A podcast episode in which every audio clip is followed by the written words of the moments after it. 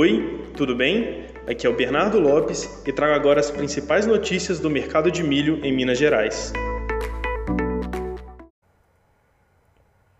Como previsto nos últimos dias, os compradores começam a se movimentar com um pouco mais de frequência em busca de boas oportunidades na compra de milho, apesar dessa entrada ainda não ser tão agressiva. A procura por negociações CIF se intensificou em relação à última semana, com bids variando entre R$ 84 e 85 reais a saca com prazo de pagamento em regiões como Martinho Campos, Itaiandu e Santa Vitória. Aqueles produtores com maior fôlego no fluxo de caixa seguem aguardando uma recuperação no preço do milho, que já foi sentida sensivelmente na região noroeste do estado de Minas. Pouco tem se falado em ofertas a termo aqui em Minas Gerais.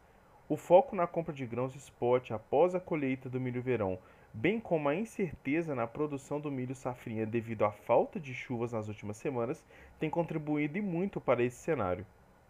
Essas foram as principais notícias do mercado de milho mineiro. Baixe o app da Tarkin e fique por dentro de todas as atualizações do mercado, bem como cotações e ofertas em tempo real.